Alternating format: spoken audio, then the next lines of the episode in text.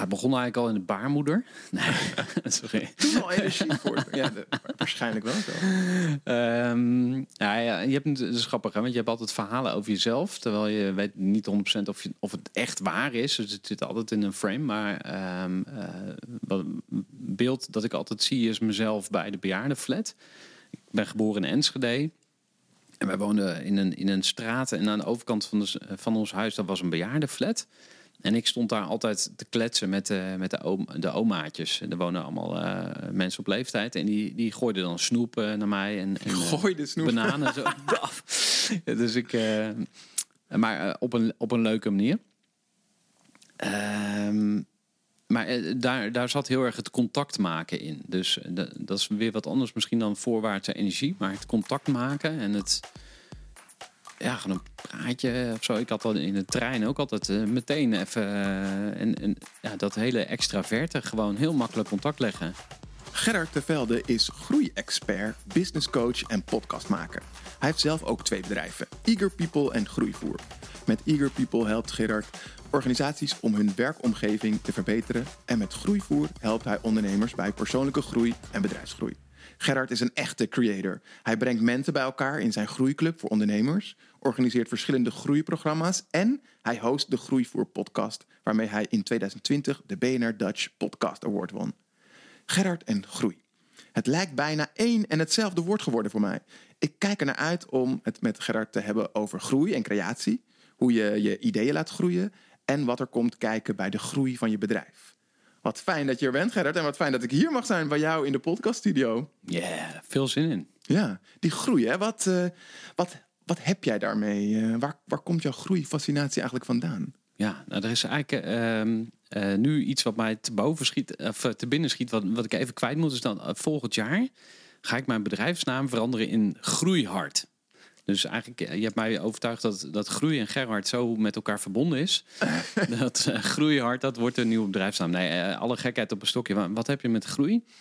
Um, ja, toen ik begon met Groeivoer, was dat was eigenlijk een heel onschuldig iets. Ik, uh, uh, ik had uh, mijn andere bedrijf, daar had ik wat issues, Eager People.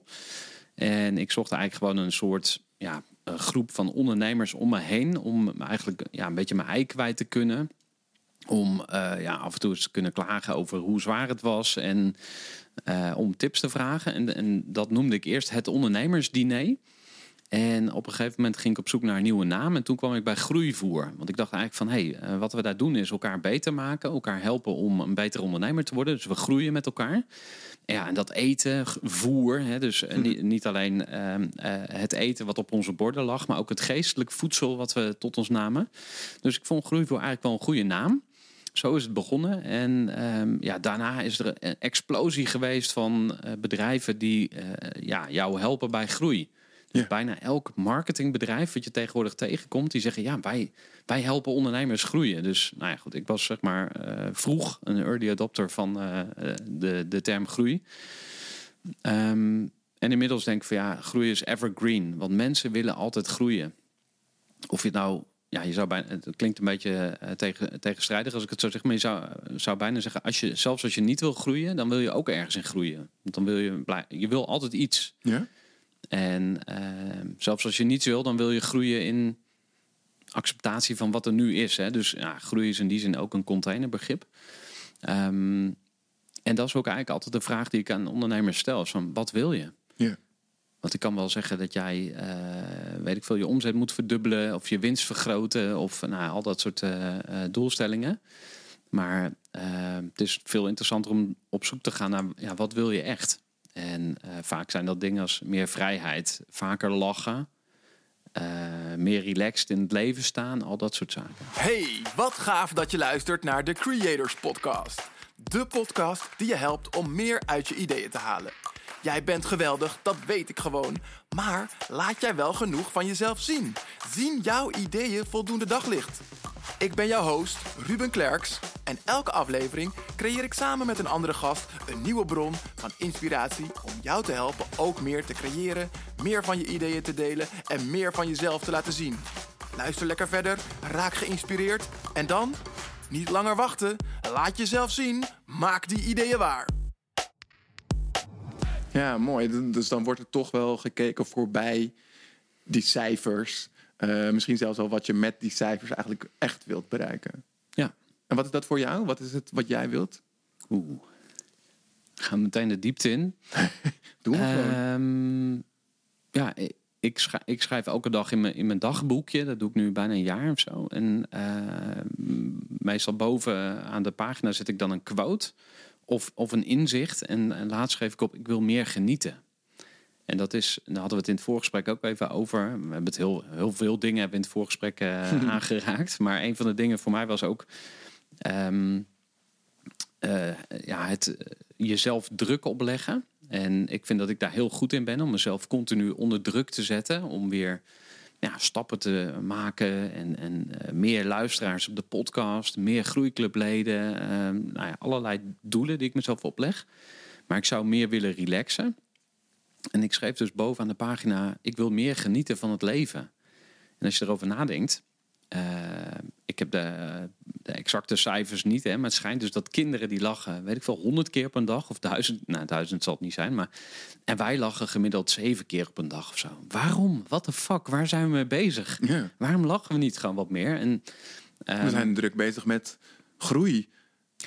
Ja. Met, terwijl kinderen... Groe- eigenlijk groeien we toch gewoon vanzelf? Ja. Dat, ja. Wat, ja, want... Waar zijn we dan mee bezig, denk je? Wat is het waardoor we van die honderd naar maar zeven lachen per dag gaan? Ja, um, dat, dat is voor iedereen anders. En um, voor mij, ja, verantwoordelijkheid. Dat is toch wel echt, ja, vrijheid en verantwoordelijkheid. Dat zijn eigenlijk de twee kanten van ondernemen voor ja. mij. Hè? Dus hm. ja, je mag zelf uh, bepalen hoe, la, hoe laat je op kantoor komt. Maar je moet ook zorgen voor nou, van alles en nog wat. Uh, dat er koffie is en wc-papier en dat er schoongemaakt wordt. Uh, tot en met dat de mensen lekker in hun vel zitten. Dus ik denk dat het daar misschien een beetje uh, misgaat. Nou, bedoel, in ieder dat, geval, die, dat, ja. die, dat, dat met die vrijheid ook steeds meer verantwoordelijkheid komt. Wat, wat ervoor zorgt dat je minder kan lachen. Ja, en dat de, dat de balans misschien een beetje zoek raakt. Dus dat je zoveel verantwoordelijkheid... hebt en neemt, dat, dat het niet meer relaxed is. Dat het niet meer licht voelt, dat het zwaar wordt. Dat het ja, toch een beetje een last op je schouders wordt of zo. Ik zie, ik zie ook de parallel met het ouderschap. Hè. J- ja. Jij hebt ook uh, kids. Uh, ik heb twee dochters. Um, ja, dan voel je ook ineens heel erg verantwoordelijk. Maar ja, dat moet je ook weer niet in doorslaan. Want dan wordt het ook niet... Uh, dat is niet meer gezond, zeg maar. Want... want... Waarin merk jij dat die verantwoordelijkheid in het, in het ouderschap te ver gaat? Dat het, dat het doorslaat? Nou, ik hoorde uh, de woorden van mijn ouders nog van pas op, kijk uit, pas op, kijk uit. En dan zei ik altijd van ja, als ik kinderen krijg, dan ga ik dat dus niet doen. Dan ga ik ze gewoon loslaten. En nu hoor ik mezelf dat iedere keer zeggen, kijk uit, pas Bizar, op. Weet je wel? Ja, maar dat is gewoon, ja, dat is natuurlijk je instinct. Je wil ze beschermen. Dus ik weet ook wel hoe het werkt. Alleen het uh, loslaten en in vertrouwen leven, wat denk ik een heel mooi streven is. Uh, ja, dat moet ik nog een beetje trainen. Ja. Ja, en het is zo grappig om te zien. Ik zag dat laatst bij school ook, ook weer. Dat we eigenlijk heel hard proberen om ons kinderen ergens voor te beschermen. Maar het feit dat we dat doen, maakt dat, dat ze er eigenlijk mee te maken krijgen. Zo, zo, de reden dat ik het zeg is dan... Ik zag een moeder tegen haar kind roepen... Pas op voor dat stoepje. En dat kind kijkt zo om naar haar moeder... Crash. En loopt tegen dat stoepje en flikkert omver. Ja. Precies, dat, dat was in, in één beeld eigenlijk gevat... wat we misschien de hele tijd wel, wel doen in, in, in, in opvoeden. Proberen onze kinderen te waarschuwen voor... gevaren die er nog helemaal niet zijn of die zij nog niet zien. Ja. En, en hoe zou je dat vertalen naar ondernemerschap? Want ben je in het, in het ondernemen daar vrijer in? Of heb je daar ook dat gevoel van verantwoordelijkheid? Dat je, moet, moet, moet, dat je je bedrijf moet beschermen misschien wel? Ja, nou, er liggen natuurlijk continu gevaren op de loer. Hè? Dus uh, coronacrisis en uh, of andere crisis... Uh, oorlogen, weet ik veel, klanten kunnen bij je weglopen, medewerkers kunnen jou verlaten of je kunt ze niet vinden. Kortom, ja, uh, verzekeraars zijn er ook heel goed in, hè? Om, om een beeld te schetsen van de, de wereld die vergaat en dan uh, moet jij hun verzekering kopen en dan komt het allemaal goed.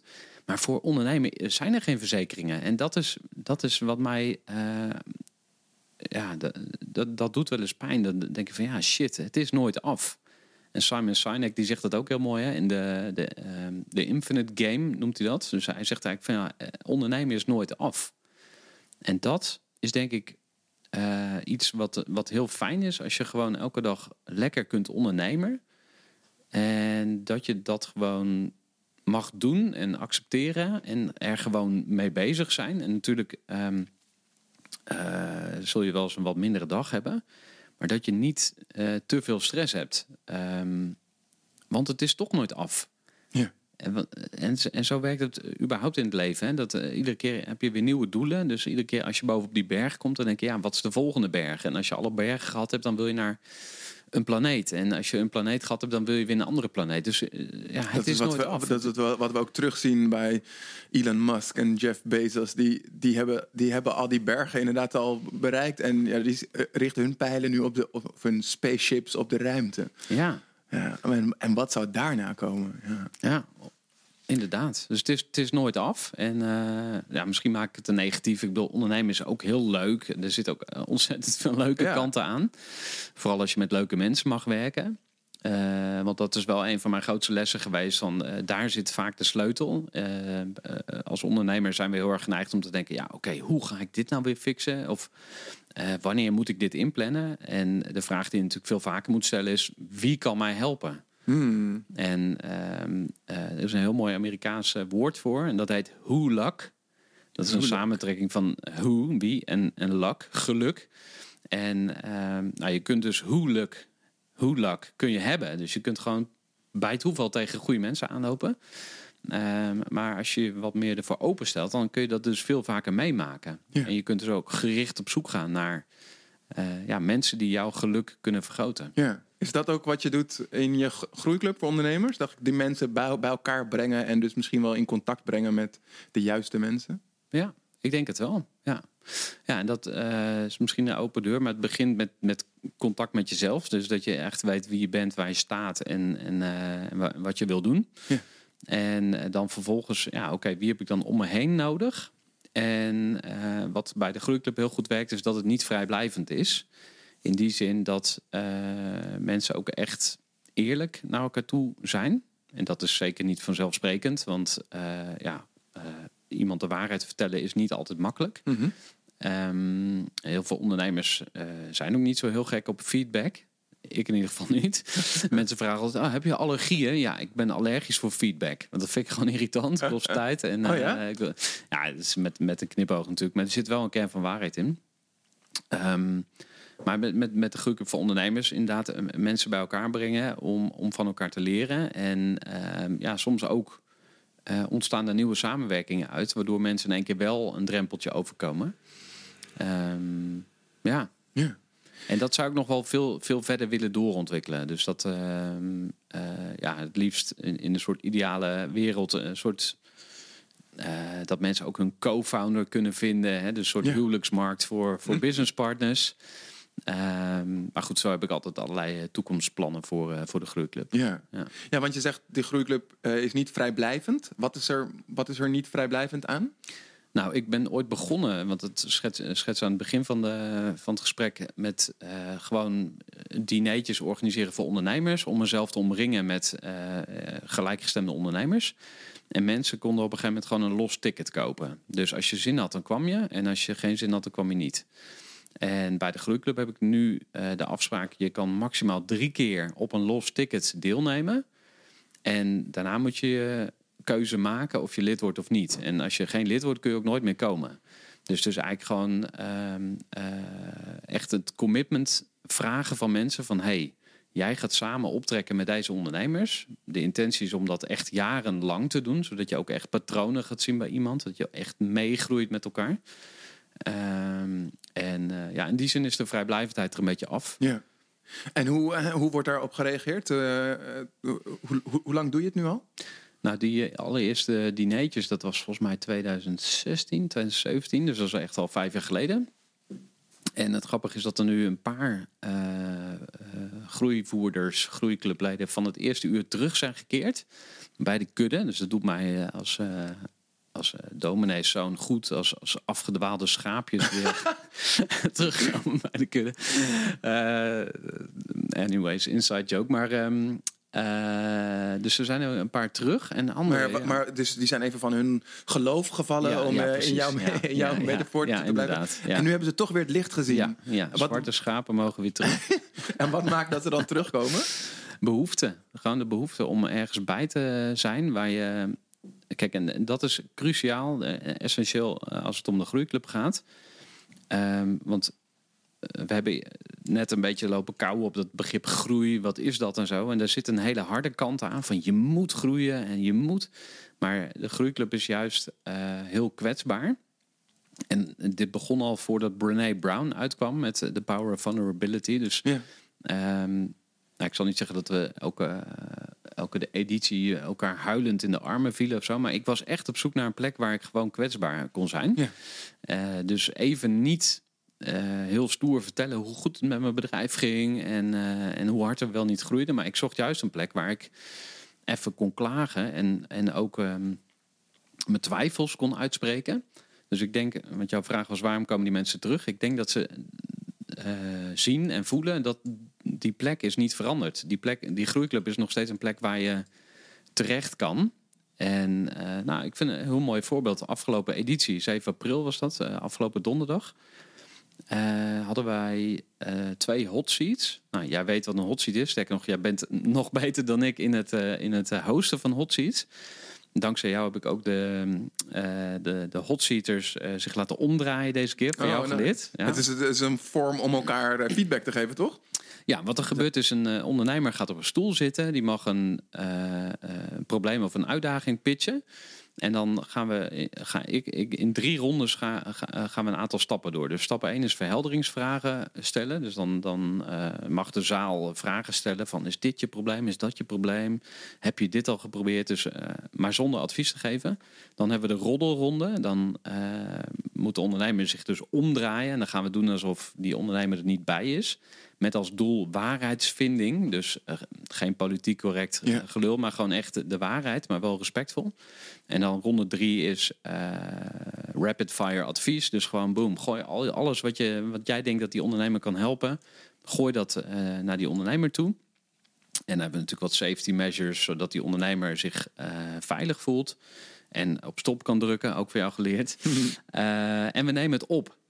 En dat is ook heel handig voor de ondernemer. Dus we hebben een audiobestand waar uh, die kan hij of zij gewoon terug uh, luisteren. Nou, afgelopen donderdag hadden we daar een ondernemer die zei... joh, ik heb nu gewoon een heel serieus bedrijf met een hele serieuze omzet. Maar ik ben niet gelukkig. Dus ik vroeg ook aan hem van, is je vraag eigenlijk hoe word ik gelukkig? en uh, nou ja, anyways, maar dat gebeurde, dat was ja, zo bijzonder. Dat daar gewoon iemand ja. bijna in tranen zit. Nou, en toen kwam een heel persoonlijk verhaal ook op, op, uh, op tafel. Dus ten eerste enorm veel respect voor die ondernemer die dat aandurft. Die gewoon tegenover een zaal van veertig mannen en vrouwen gaat zitten. En, en, en dat echt durft neer te leggen. Uh, en de confrontatie dus ook aangaat. Het monster in de bek uh, kijkt, zeg maar. Yeah. En um, ik ben er heel trots op dat dat soort dingen bij de Groeiclub gebeuren. Yeah. In plaats van, uh, oh ja, nee, ik heb echt een dikke deal uh, binnengehaald. Of uh, ja, nee, we gaan weer uh, drie miljoen ophalen. Weet je, al die stoere verhalen. I don't give a shit. Yeah. Dus... Gaat, ga, gaat het groeien dan ook meer, behalve je bedrijf laten groeien, over persoonlijke groei? Ja. Yeah. Ja. ja, en als je spirituele groei er ook nog uh, bij wil halen. Ik bedoel, dat, dat, dat, uh, nou, dat zit natuurlijk allemaal met elkaar verweven. Uh, ik ben, zoals ik net al even uh, suggereerde, opgegroeid met uh, het christelijk geloof. Hè? Dus mijn vader was dominee, mijn opa was dominee. Mijn oudste broer is ook nog dominee geweest. uh, mijn vader heeft geprobeerd om mij ook nog uh, theologie te laten studeren. Dat is niet gelukt. Het is uh, sociologie geworden. Maar... Um, Uh, je, je vroeg van, ja, gaat het dan over persoonlijke groei? Uh, ik ben opgevoed met uh, binair denken, met goed mm-hmm. en kwaad. Hemel en hel, God en de duivel. En ik heb inmiddels ontdekt dat er natuurlijk uh, heel veel grijs gebied is. Maar ik geloof nog steeds, of ik vind het nog steeds heel fijn om te denken... er zijn goede dingen om voor te strijden en er zijn slechte dingen om voor te strijden. En, en dat vind ik heel cool. Als ik gewoon met ondernemers mag werken die voor de goede zaak strijden.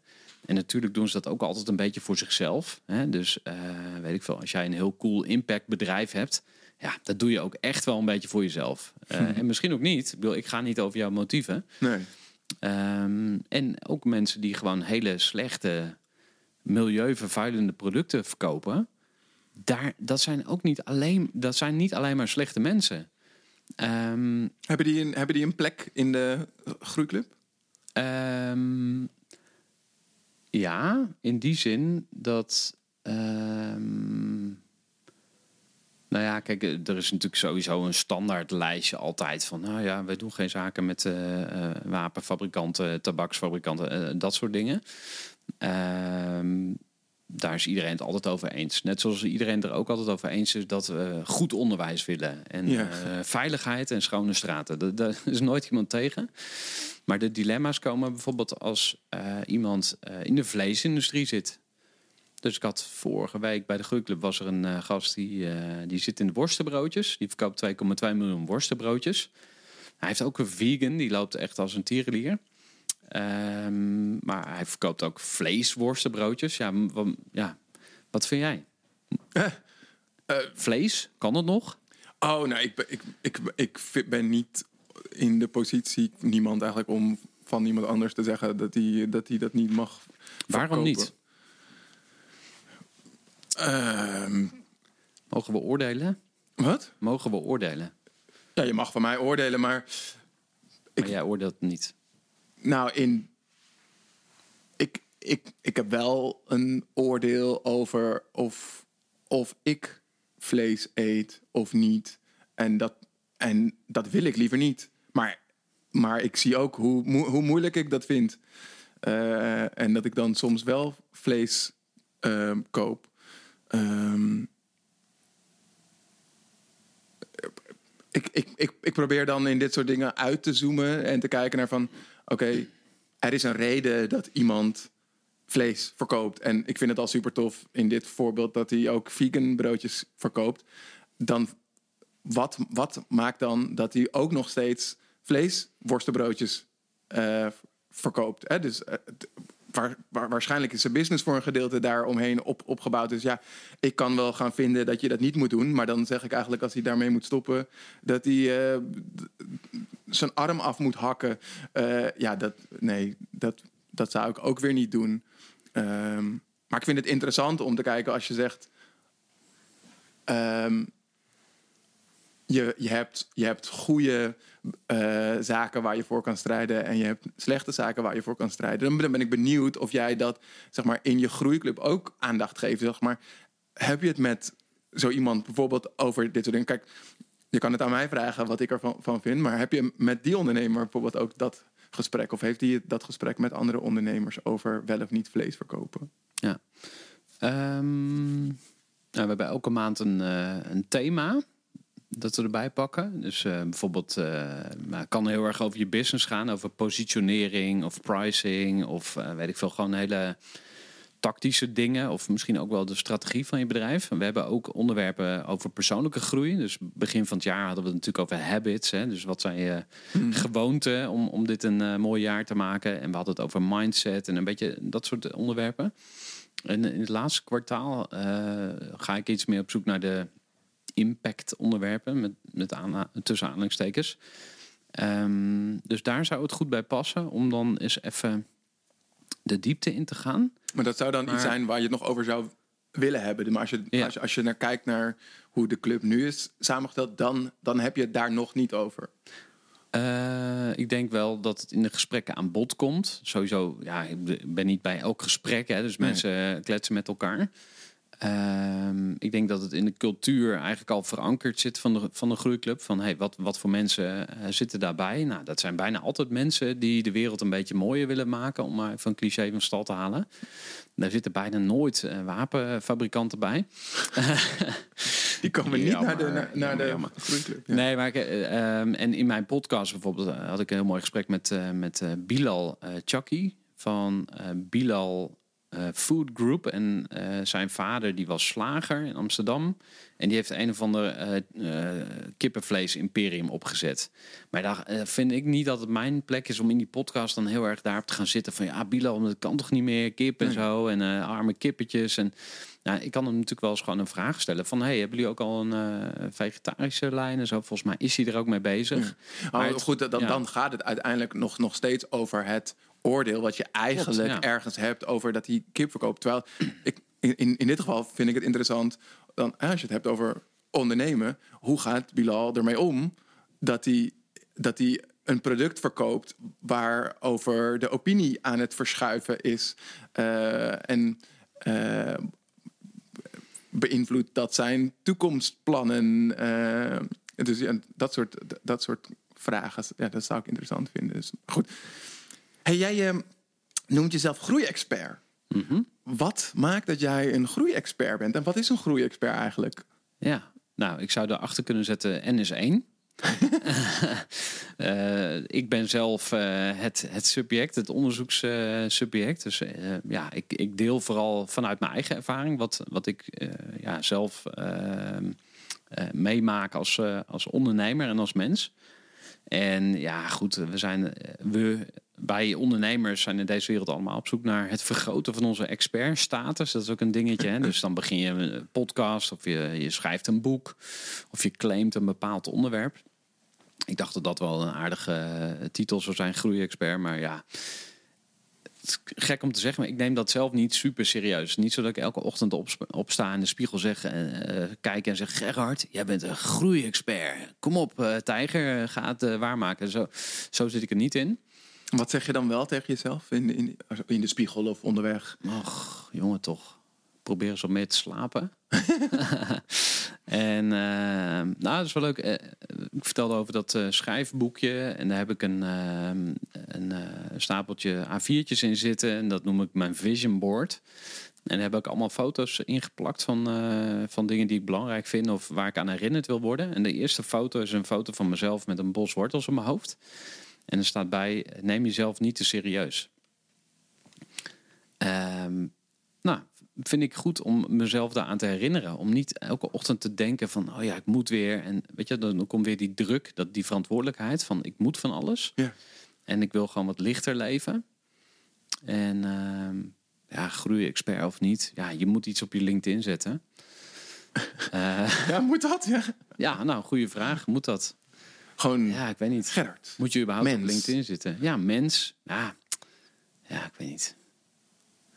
Ik, ik, ik denk dat de, de echte ontmoeting ontstaat in het gesprek, zeg maar. En, en elkaar uh, in de ogen kijken en aanvoelen. En um, ja, wat er op LinkedIn staat, minder belangrijk. Ja, ja het, is, het, is, het is natuurlijk toch een deel van je geconstrueerde identiteit. Je kan, je kan daar zelf kiezen natuurlijk hoe dat je jezelf neerzet. En dan... Dan, dan hebben dat soort woorden natuurlijk wel effect. Um, want want waar, waar hoop je dat mensen jou op vinden? Um, plek waar ik nu sta, zeg maar. Ik ben nu uh, aan, aan mijn boek aan het werken. En ook uh, terwijl ik dat zeg, denk ik dan weer van... oh ja, net als honderden andere mensen. Dat is een beetje dat imposter, uh, imposter, imposter syndroom. Uh, vroeger was het heel bijzonder als je een boek schreef. Mijn vader die, uh, die is gepromoveerd op een of ander uh, theologisch onderwerp. En mijn broer ook, mijn oudste broer. En dat was voor mij altijd een soort van eikpunt. Van, ah, dat is het hoogst haalbare. Een heel, do- heel dik boek schrijven wat niemand leest. Dat was een beetje de... de gek. Ja, nee, ik bedoel, ik kan het nu um, relativeren. Maar ik dacht altijd van ja, als je een boek schrijft, dat is echt wauw. Ja. Dan heb je het echt gemaakt. En nu, inmiddels... is het totaal gedemocratiseerd. Dus iedereen kan een boek schrijven. Echt voor nou, een paar honderd euro heb jij al gewoon je eigen boek. Um, en je vroeg van... Uh, ik ben je vraag even kwijt, maar ik weet nog wel waar ik naartoe wil. Uh, wat, wat is dan wel mijn onderwerp? En, ja, waarop, en dat, waarop wil je gevonden worden? Ja, en dat gaat steeds meer over... Uh, het creëren van hoe-luck. Dus het, het bij elkaar brengen van, van mensen die elkaar heel goed kunnen verder helpen. En of dat dan is, uh, je hebt een compagnon nodig, of je hebt een second in command nodig, of je hebt uh, misschien wel, uh, misschien moet je je bedrijf opzeggen en, en weer voor een baas gaan werken. Dat zou ook een antwoord kunnen zijn. Maar het gaat, gaat veel verder dan dat. Dus eigenlijk, uh, het hele boek gaat over verbinding. Mm. Dat is ook alweer zo'n clichéwoord. Tenminste, ik zie dat dan overal. Ik snap weer, je twijfel, hè, maar, ja, ja. Uh, dus dat is hem nog niet. Maar uh, wie, wie ben je echt? Waar jij met Glenn Vergozen uh, ook een uh, mooi gesprek over had. Uh, maar verbinding met jezelf. Verbinding met, niet vergeten, je familie. In het vorige gesprek hadden we het ook over uh, familieopstellingen, uh, familiesystemen. Super interessant. Dus hoe zit het eigenlijk met jouw relatie met je familie? Dan uh, je vrienden. Totaal over het hoofd gezien soms uh, vergeten onderwerp. Maar zeker voor jonge ouders een ding. Weet je wel, als, als man ben je heel snel ook weer het contact met je, met je buddies kwijt. Waar je vroeger elke vrijdag uh, of misschien wel vaker mee in de kroeg zat. Maar nu ben je ineens uh, sta je te dweilen of uh, de zoveelste kinder was te draaien.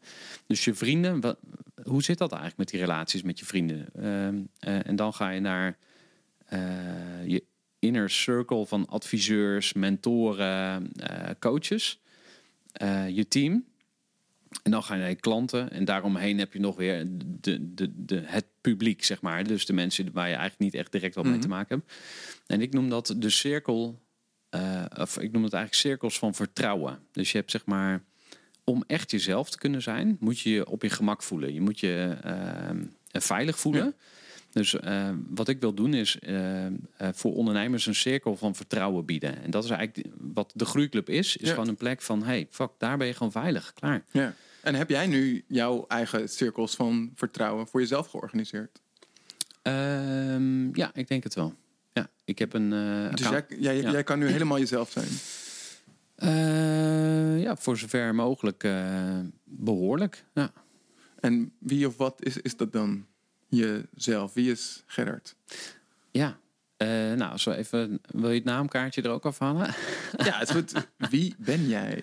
Ja, als je mij uh, zou typeren, uh, ik, ik, ik zie het zelf voor me als voorwaartse energie. En twee van mijn uh, goede vrienden en, en oud-compagnons, die hebben daar een mooi voorbeeld bij. Die, uh, want back in the days, zeg maar, ik studeerde sociologie. Naast mijn studie werkte ik als tuinman om gewoon een beetje bij te beunen. En voor twaalf euro per uur konden mensen mij inhuren. Nou, uh, kreeg steeds meer klanten. Op een gegeven moment hadden we een grote tuinklus. En toen ging ik twee vrienden erbij vragen, Joren en Jochem. Maar ik had het zo georganiseerd, of ik weet niet meer precies hoe het liep. Ik kon die dag niet uh, op die tuinklus komen, maar Joren en Jochem wel. Dus zij gingen die klus doen en er moest een schutting verwijderd worden. Maar er zat onder de grond een enorm betonblok. En ze kregen dat ding maar niet weg. En dat is wel opmerkelijk, want het waren echt hele sterke gasten. En Jochem met name, die zat vijf keer per week in de gym. En uh, was een enorme botte beuker. En ze zaten er doorheen. En toen kwam ik. Dus even uh, het podium uh, neergezet. En toen, toen kwam ik. En, en ik kwam nieuwe energie brengen. Want ik had, uh, ik had even eten meegenomen. En ik zat ze even op te peppen. En ik ging zelf ook nog even op dat betonblok rammen. En toen hebben we met z'n drieën hebben we dat uh, voor elkaar ge, gebokst. Dus dat is eigenlijk ja, uh, typisch voor wie ik ben. Gewoon ergens nieuwe energie in brengen. En zorgen dat dingen weer in beweging komen. Mooi. Mooi. Ja. Heb je, heb je nog voorbeelden van... Misschien wel uit je jeugd waarin je dat ook hebt, hebt gedaan. Dat je, dat je, dat je als, als kind... Ik, ik vind het zo leuk, jouw podcast begint bijna altijd volgens mij met de vraag...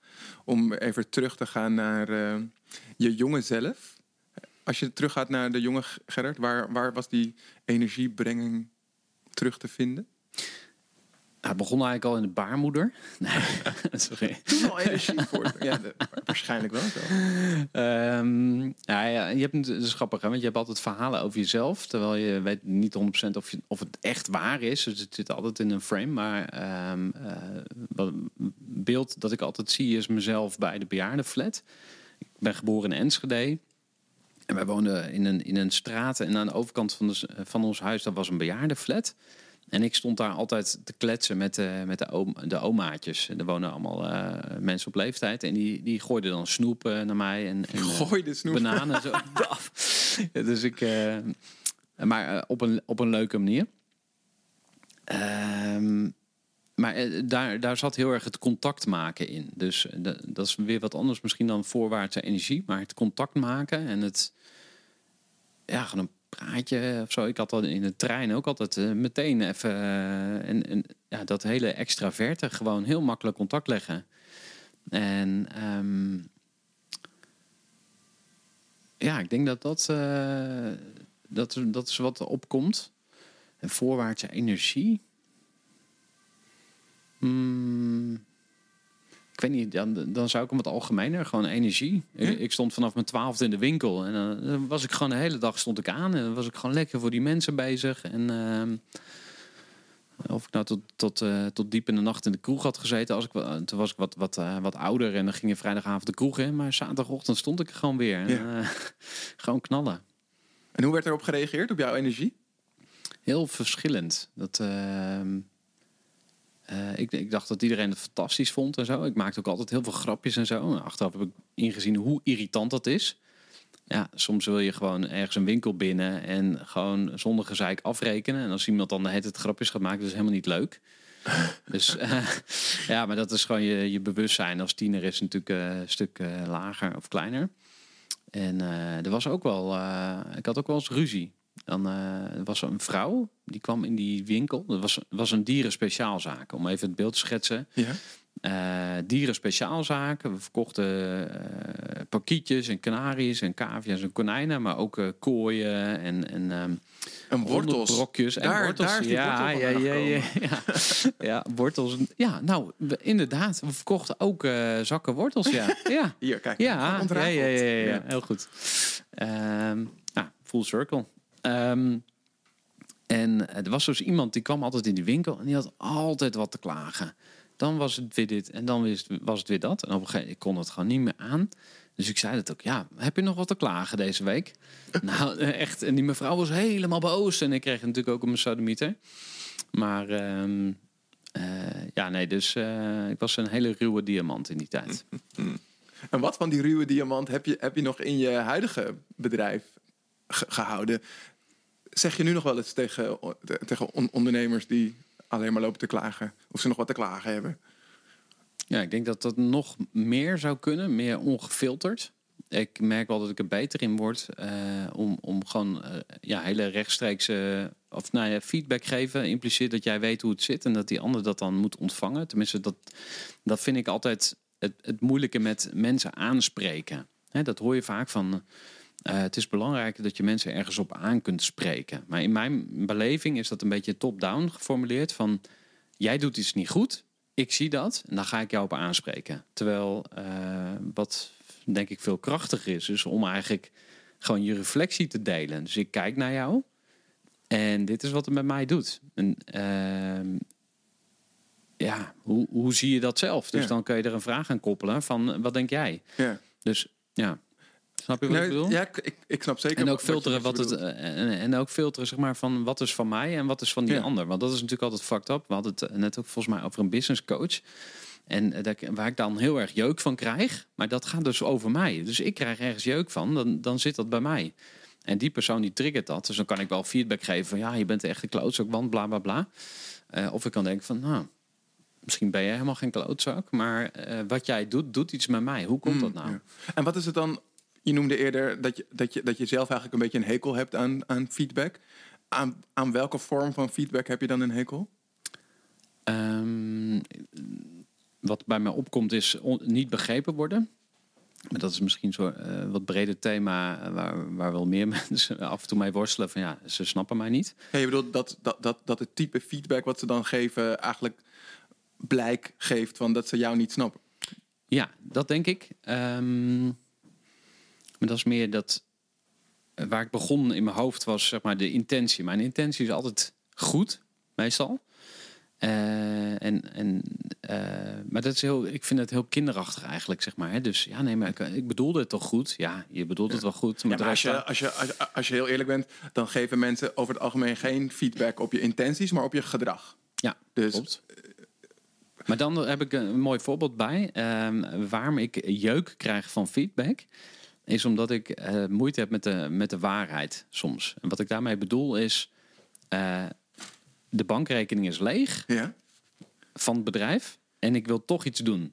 Dus ik wil toch uh, tien truien bestellen met mijn logo erop. Want uh, ik heb binnenkort een event en ik wil dat weggeven aan de tien beste ambassadeurs van Groeivoer of ik noem maar wat. Um, en uh, ik ben gewoon geen realist. Of ik ben gewoon, ik ben gewoon, nou ik wil niet zeggen een fantast, maar ik ben gewoon een creator. En net als jij, gewoon, ja, ik denk onbegrensd. En, nou ja, onbegrensd, maar ik denk gewoon in mogelijkheden. En, en, en het komt wel goed, hè. De, um, Dus uh, het gaat schuren, het gaat pijn doen. Op het moment dat ik een reality check krijg. En mijn vrouw die kan dat bijvoorbeeld heel goed. Die zegt dan ook van... Ja, het, zijn, het zijn altijd onze partners ja. die, die op de knopjes drukken. Hè? Ja, ja, ja. ja, hele grote knop. Uh, dus ik kan hem niet missen. Maar die zegt van, ja, maar Gerard, dat is toch niet realistisch? Oh, dat woord alleen al. Het R-woord. Realisme. Maar ja, je hebt het wel nodig als ondernemer. Want ja, als die bankrekening leeg is... Maar jij vindt het dan dus niet leuk om te horen dat je, dat je eigenlijk heb je iets gedaan wat niet handig is. Je hebt geld Klopt. uitgegeven wat je niet hebt. Mm-hmm. Oké. Okay. Ja, en de, ik heb nog wel een voorbeeld. Uh, uh, laatst had ik een uh, event, elke maand dus. En dan was er een spreker en dan had ik van tevoren aangeboden van... hey, ik, uh, ik zal wel een werkblad maken. En dan kunnen we dat mooi uitprinten en dan kunnen mensen met een mooi ingevuld blad naar huis... En toen uh, kreeg ik corona, dus het lukte mij niet meer. Dus ik had hem gemaild van, yo, wil jij het anders zelf regelen? En toen kreeg ik dus feedback van een collega, want die stond ook gecc'd. Die zei, dat kan je echt niet maken, gast. Ik bedoel, die, is, die spreker, uh, die is ook hartstikke druk. En, en je had beloofd dat je het zou doen. En nu trek je de, uh, je aanbod weer in. Dat is gewoon niet handig. Dus zij belde mij op. Ze zei, Gerard, wat je nu gedaan hebt, is echt niet handig. Oh man, ik ging echt stuk. Ik vond het zo irritant. Maar dus ik zei, ja, ja ze dus ging het ook nog op vijf keer... Uh, uh, op vijf verschillende manieren uitleggen, weet je wel. Dat ik echt zoiets had van, ja, nu weet ik het wel. Tot je het eindelijk begreep. Ja, dus ik zei, oké, okay, ik heb je gehoord. Uh, ik ga nu ophangen. Dus ik was ook echt gewoon klaar mee. Maar achteraf dacht ik wel van, ja, thank you. Want uh, hoe vaak krijg je nou als ondernemer de waarheid te horen? Als ondernemer zit je toch een beetje in je eigen... wereldje, in je ja. eigen werkelijkheid. Dus hè, er is nooit een baas die je gewoon een keer flink op je, op je, op je donder geeft... als je het eigenlijk wel nodig hebt. Maar dat is toch eigenlijk, als je, als je kijkt naar goede feedback...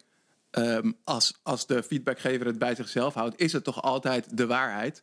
Het is die dienstwaarheid. Dus als ik jou teruggeef uh, dat ik je iets zie doen... en dat het een bepaald effect op mij heeft... dan, dan kan je dat niet ontkennen. Um, maar... maar Is dat het type feedback waarvan je zegt van... Uh, uh, nee, dat wil ik liever niet horen? Of, of is, is het andere feedback? Ik weet niet, eerlijk gezegd zie ik nog niet welke feedback je, je, je dan aan ergert. Of is het gewoon de, de pijnlijke realisatie dat, dat, dat iemand gelijk heeft... en je het eigenlijk confronteert met dat je iets misschien niet goed hebt gedaan... of dat je misschien iemand hebt beledigd? Of... Ja, ik denk eerder het laatste... Dus er komt nog een voorbeeld uh, op uh, van een ondernemer die ik aan de lijn had. En die zei, ja Gerard, uh, ik luisterde altijd naar je podcast. Of ik luister altijd naar je podcast, maar ik speel hem altijd af op snelheid één komma twee. En ik voelde me dan meteen dat ik denk, oh, ja? oh shit, mijn podcast is te traag. Het is waarschijnlijk niet interessant genoeg. Dus ik ga meteen het ook naar mezelf toe trekken. En uh, terwijl ik kan ook gewoon denken, oh nou ja, snelle denker, prima, uh, whatever. Maar... Um, Dus als ik zeg, ik ben allergisch voor feedback... dat zeg ik altijd met een knipoog. Hè? Dus het is al een grapje. Maar een vriend van mij die zei ooit van... in elk geintje zit een seintje. Mm-hmm. Yeah. Hè, dus het is wel degelijk dat ik gevoelig ben voor feedback... omdat ik gewoon uh, ego heb. Hè, dus ik, ik, ik ben de hele dag hard aan het werk. Ik ben uh, shit aan het regelen. Ik ben dingen aan het creëren. En dan komt iemand het museum binnenlopen... die loopt naar mijn schilderij... en dan zegt, ja, ik weet niet, iets te veel paars. Dan denk je, ja, ja godver, ik heb de hele dag in het fucking atelier gestaan. Ik ben al maanden bezig om dat schilderij te maken... en jij komt even binnen en je gaat er tegenaan plassen. Even heel plat ja. gezegd. Maar voor wie maak je dat schilderij dan eigenlijk? Voor jezelf. Maar blijkbaar niet, want als, want als, het, het, echt, want als, het, als het echt voor jou was... dan zou, dan zou het ook niet uitmaken toch dat, dat, dat iemand anders daar iets van vindt. Ja. Ja, nou, ik laat hem even in de lucht hangen. Misschien zit een mooie vraag voor uh, de creators achterban. Hoe ga jij om met feedback? Uh, kijk, ik, ik wil niet uh, het beeld achterlaten van het verongelijkte kind... Die, uh, of de gekwetste ziel of de narcist die nergens tegen kan.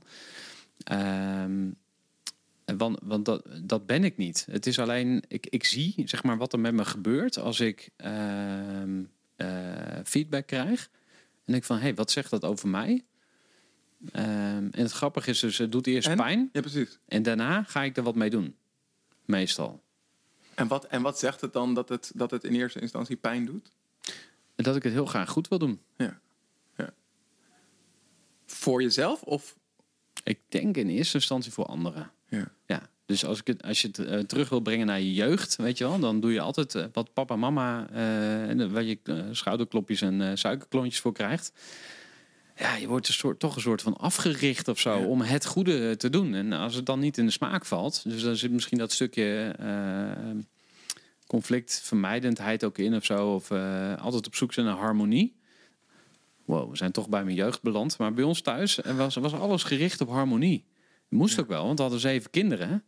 Moet je je voorstellen dat zeven kinderen allemaal gaan lopen zeiken en dreinen... en, en, en uh, hun eigen uh, plekje gaan opeisen. Dat deden we toch wel, maar... Nee, jongens, uh, even al die kikkers weer terug in de, in de kruiwagen. Want uh, anders dan komt het niet goed. Doe maar even rustig. Ja. En wat, en wat grappig dan dat jij dan nu als business hebt... dat je allemaal ondernemers, die over het algemeen ook de uh, titel eigenwijs uh, met zich meedragen, allemaal bij elkaar brengt. Eigenlijk nog veel groter, grotere familie gecreëerd. Ja. En, uh, en, uh, en die, die mogen dan wel allemaal uh, hun, hun idee kwijt en, uh, en hun mond open, open trekken. Dus uh, je, hebt nu, je hebt nu eigenlijk gewoon die drukke keukentafel geher, hergecreëerd. Ja, ja, nice. Dat is eigenlijk wel grappig, ja. Ja, nee, schiet me ook nog een plaatje te binnen. Dat is misschien uh, in de context ook nog wel relevant van een auto. Die is helemaal opgebouwd uit verschillende auto-onderdelen. Dus er zit een blauwe deur in en een, uh, en een rode deur en een gele achterklep. En uh, een band van die auto en een wiel van die auto. En dat is zo'n plaatje wat op het internet circuleert. En uh, dat ging erover, wat gebeurt er als je altijd alle feedback van iedereen gebruikt? Dan krijg je dus zo'n in elkaar geklust... een geheel wat niet meer klopt. En dit vind ik, voor mij in ieder geval, is dit een ding van... Uh, ik sta open voor heel veel dingen en soms sta je te open. Waardoor je dus ah, ja. te veel dingen gaat implementeren. He, je leest tien boeken, maar je kan dat niet allemaal gaan doen. Nee. En als, als ik aan, aan al mijn clubleden vraag van... Uh, nou, wat vind jij, wat moet er beter? Nou, dan heb ik straks een lijst met achtenzeventig punten. Als ik die allemaal ga implementeren, dat kan niet. Dus ik moet een filter hebben, ik moet... Uh, zelf een keuze ja. maken. En hoe creëer je dat filter? Um, nou, er, een, een mooie quote uh, vind ik... Uh, goede ideeën schreeuwen tegen je. Ik geloof dat die van uh, Eelco de Boer is. Of nou, iemand anders, maakt, maakt niet zoveel uit. Maar uh, dus uh, dingen die terugkeren... die zijn de moeite waard. Dus uh, dat is denk ik een, het eerste filter. Mm. Nee, ik, ik ben ooit... afgestudeerd bij de onderwijsinspectie. En dan had ik een collega en die sprak over de D E L-methode. Ik zei, de D E L-methode? Nooit van gehoord. Heeft dat iets met computers te maken? Nee, de D E L-methode, de, dat betekent... door einfach legen lassen lösen. Duitse methode, met drie L'en. Um, dus laat het probleem gewoon even liggen. En het staat ook in het boekje van... Uh, uh, Sunim, uh, Haemin Sunim. Ja. Dingen, uh, dingen die je alleen ziet als je er de tijd voor neemt. Precies, maar, maar laat het probleem gewoon even liggen. En dan zie je, dan, als het echt uh, jouw aandacht verlangt, dan komt het, dan komt het wel weer terug. En uh, zo ga ik daarmee om. Mooi. Dus dat is ook een manier om met die feedback om te gaan. Het, het, het, het in je opnemen, het even te laten. Je hoeft niet meteen te reageren. En uh, als het dan nog later weer terugkomt... in de vorm van nog een keer feedback of bij, je, bij jezelf op... dan weet je van, oké, okay, dit is misschien een signaal... dat ik er iets mee, uh, mee wil doen. Ja, ja. ja en nou, er zit nog veel meer les in natuurlijk. Maar uh, bijvoorbeeld... Uh, uh, werk je met de juiste klanten of zo, ik noem maar wat.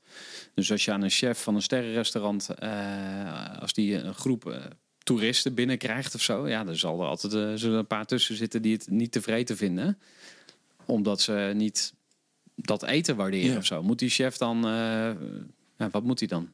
Ja. Moet hij een hamburger op het menu zetten? Ja, dat kan trouwens. Maar dan wordt het een sterrenhamburger. Weet je wel, maar daar moet je... je moet, dat is eigenlijk... daarom uh, uh, in mijn boek wil ik daar ook graag beginnen. Van, wat wil je zelf? Uh, dus ja. verbinding met jezelf. Even los van uh, dat, dat iedereen het over verbinding heeft. Maar gewoon, wie ben je? Wat wil je? Ga dat doen. En natuurlijk gebruik je alle mensen om je heen. Maar ja, in jouw universumpje, zeg maar, ben jij gewoon de, het centrale punt. En ga dat doen. Ga niet, uh, ga niet op de plek van een ander staan. Dat zit ook in de familie, uh, in de systeemtherapie. Ja. Van je plek gaan is gewoon niet handig. Nee. Nou, type shit. Ik zie dat je vol schiet. ja, ja ik, ga, ik ga heel vaak van mijn, van mijn plek af, hoor.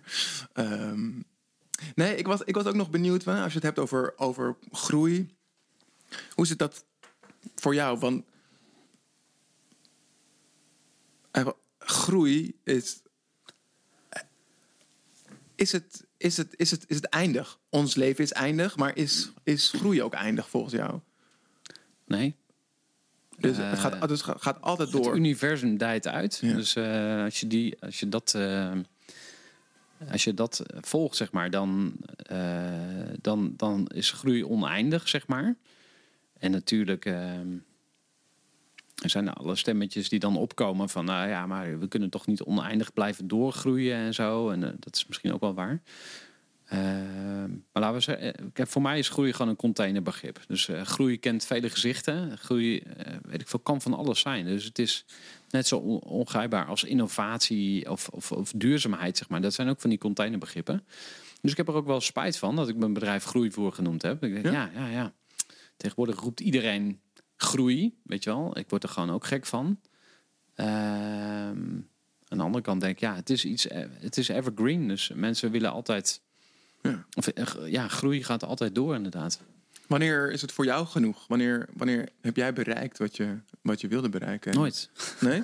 nee, ja, wel. Uh, ik, denk, ik denk dat uh, wat mij heel erg geholpen heeft in mijn eigen podcast. Uh, ik sprak met uh, Erik Verhagen. En op een of andere manier hadden we een hele bijzondere klik. Ik met hem in ieder geval.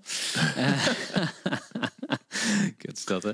Maar, je kreeg niet de feedback terug van, nou, goh, wat ja, een fijne klik hadden we. Nou, we hadden hetzelfde kapsel, daar begon het al. Maar hij was... Kan al iets, Gerard. Uh, ja, precies. Um, hij, hij was zijn vader. Hij is zijn vader verloren toen hij veertien was, volgens mij. En ik mijn moeder toen ik veertien was. Dus uh, op een of andere manier, ja, voor mij de, in dat gesprek... Nou, het was gewoon een heel mooi gesprek. Um, maar um, de, waar ik nu aan moest denken was... Uh, hij was volgens mij een van de eerste die tegen mij zei... Ga en en denken. Mm-hmm. Dus ja, je hebt vandaag doelen. Um, of nee, ja, je mag in het hier en nu gelukkig zijn. Dus je hoeft niks. En ja, je mag ook streven. Het gaat alleen om de balans. Dus uh, hè, ja, je, je ondernemerschap betekent heel veel vrijheid. En ja, ondernemen komt ook met verantwoordelijkheden. Dus het is iedere keer en en. Mm-hmm. En ik heb heel erg uh, in mijn jeugd binair leren denken van of goed of kwaad. Of uh, je hebt een goed cijfer of een slecht cijfer of weet ik veel. Maar um, dus ja, ben je ooit uitgegroeid? Ja en nee. Dus ja, eigenlijk, je bent al goed zoals je bent. Dat heb ik ook van huis uit meegekregen. Dus als je vanuit christelijk geloof kijkt, van ja, God die neemt jou aan zoals je bent. Je hoeft niks te doen. Je hoeft er, je hoeft er niks voor te doen. Je, hoeft, hè, je krijgt genade. Dat is eigenlijk uh, het woord wat daarbij hoort. Um, tegelijkertijd uh, wordt er ook van je verwacht dat je goede daden verricht. Dat je je best doet om, uh, om een goed mens te zijn. Ja, grote onderwerpen. Want wat is dat, een goed mens? Nou, voor, ja, ja um, ik zou zeggen, een klein beetje jezelf overwinnen, zeg maar. Dus um, uh, als ik zeg uh, strijden tegen duistere krachten, dan wordt het meteen weer zo, uh, uh, zo heftig. Maar ja, toch wel uh, er zijn voor anderen misschien. Ik moet even aan aandacht denken, daar had jij het over. Van, dat is een van jouw leidende principes. Ik ja. wil dat er echt aandacht is. Uh, ook daarvoor geldt weer. Begin met aandacht voor jezelf. Wat voel ik? Hmm. Wat voel ik? Punt. Eigenlijk daar hoef je niet nog allemaal dingen bij te... Maar wat, wat, hoe gaat het met me? Daar begint het eigenlijk. En dan... Uh, dus d- d- ik vind dat een heel... Eigenlijk een hele mooie missie. Als, je, als ik naar jou kijk, denk ik echt van... Ja, wauw. Aandacht. Het is zo simpel, maar het is zo moeilijk in deze tijd. We leven te snel. Ik bedoel, als ik daar als, als socioloog zeg maar, uh, naar kijk... om die uh, bril even af te stoffen en op te zetten. We leven gewoon te snel, man. We hebben gewoon zoveel opties. En we hebben zoveel ja. shit tot onze beschikking dat we gewoon niet meer... Ja, ik, ik, ik, ik ben bang dat... En ik twijfel een beetje of ik het moet zeggen tegen een groeiexpert. Maar ik denk soms ook dat, dat, dat, dat, dat die drang om te groeien daar ook aan bijdraagt. Dat we zo snel gaan. Terwijl, precies wat je zegt, groei is evergreen. Ook als je niks doet, groeit het gras. Uh, maar we zijn zeg maar zo bezig van... We zien dat letterlijk bij de buren het gras groener is. Dus oh, dan uh, ga ik uh, pokon op mijn uh, veldje gooien. En uh, nou, als je niet oppast, staan we die grasprieten eruit te trekken. Dus...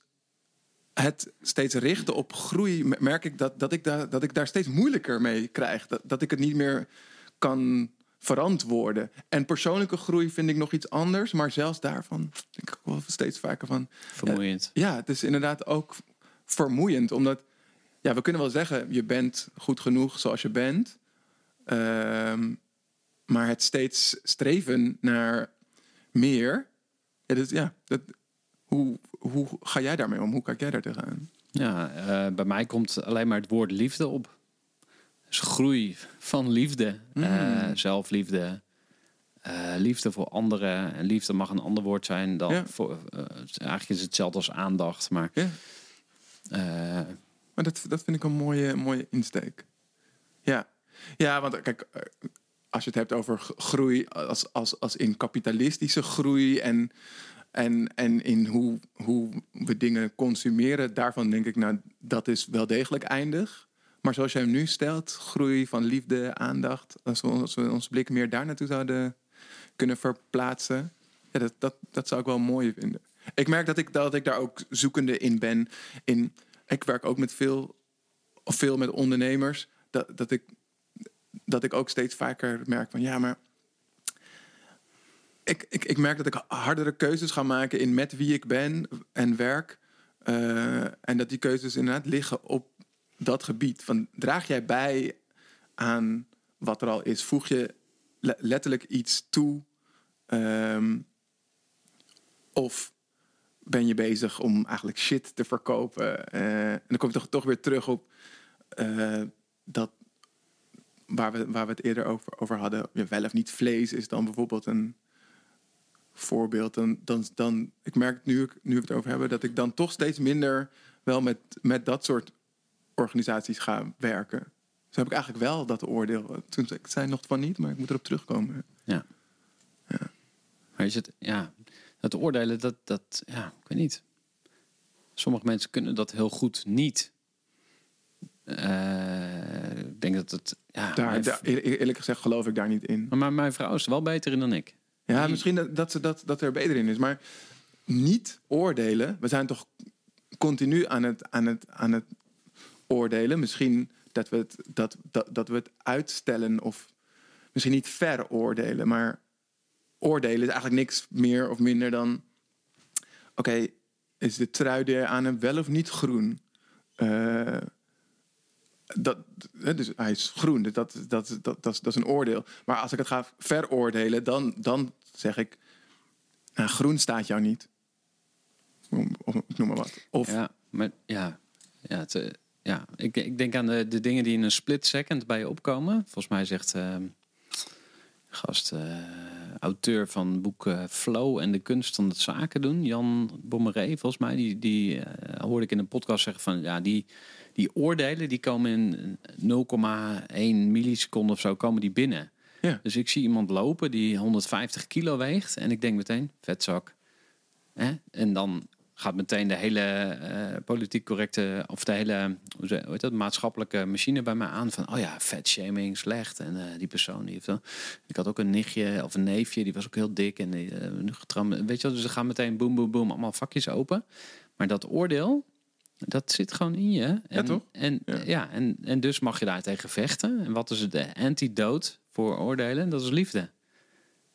En uh, nou ja, die stemmetjes die, die zitten ook in je hoofd over jezelf. Oh, ik was eigenlijk veel te lang van stof in de podcast. dat, is ook geen, dat is ook een oordeel. Ja, ja. En wat is het ja, antwoord? Liefde. Wat, wat ze natuurlijk vaak zeggen is... dat wat jij uh, veroordeelt in anderen, veroordeel je eigenlijk in jezelf. En dat, dat werkt net zo goed andersom. Wat je, wat je prijst in anderen, wat je mooi vindt in anderen, wat je eigenlijk ook mooi aan, aan jezelf. Uh, maar ja, heel vaak durven we dat natuurlijk niet toe te geven. Uh, want het zal maar eens over, over iemand anders uh, of, uh, over iemand anders zeggen dat hij goed bezig is, is voor veel mensen veel makkelijker dan van zichzelf zeggen. Mm. Ik ben g- goed bezig, zonder dat je daar weer allemaal veroordelingen over hebt. Van ja, het is arrogant om te zeggen over jezelf, toch? Dat je go- goed bezig bent of uh, dat kan je niet maken. Dus uh, ja. ja.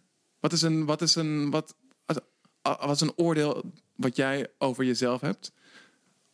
Wat, wat eigenlijk steeds terugkomt?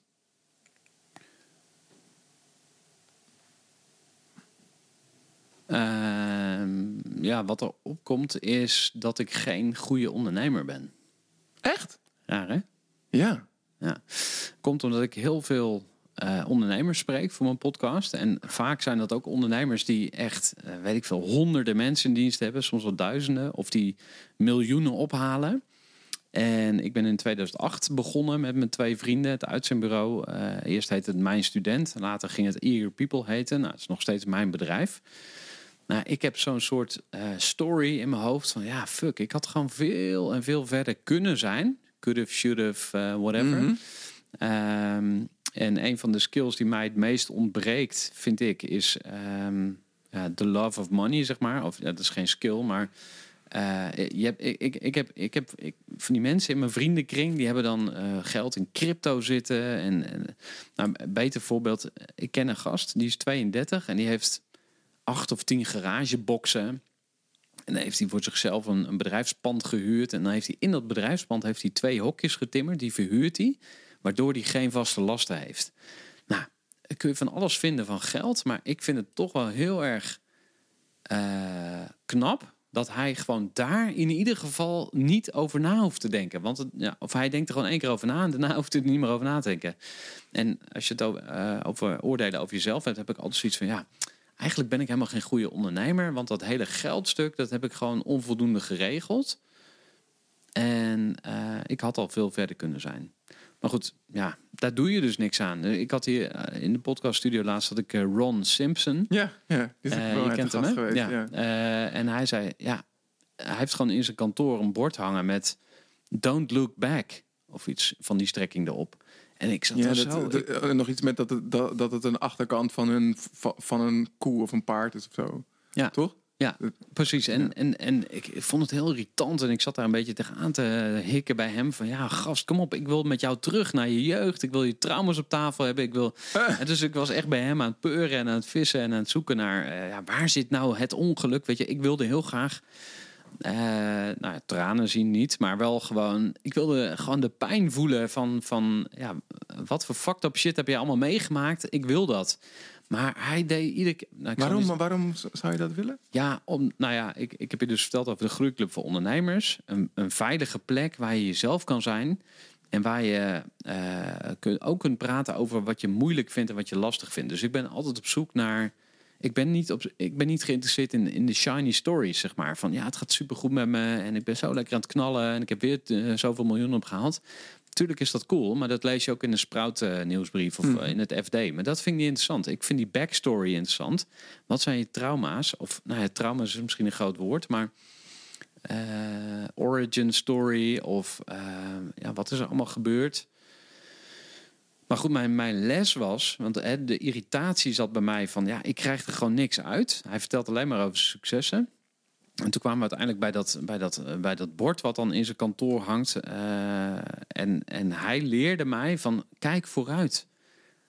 Dus in plaats van dat je dan iedere keer terug gaat zitten kijken... van ja, ik had al veel verder kunnen zijn en zie je wel en het is niet gelukt.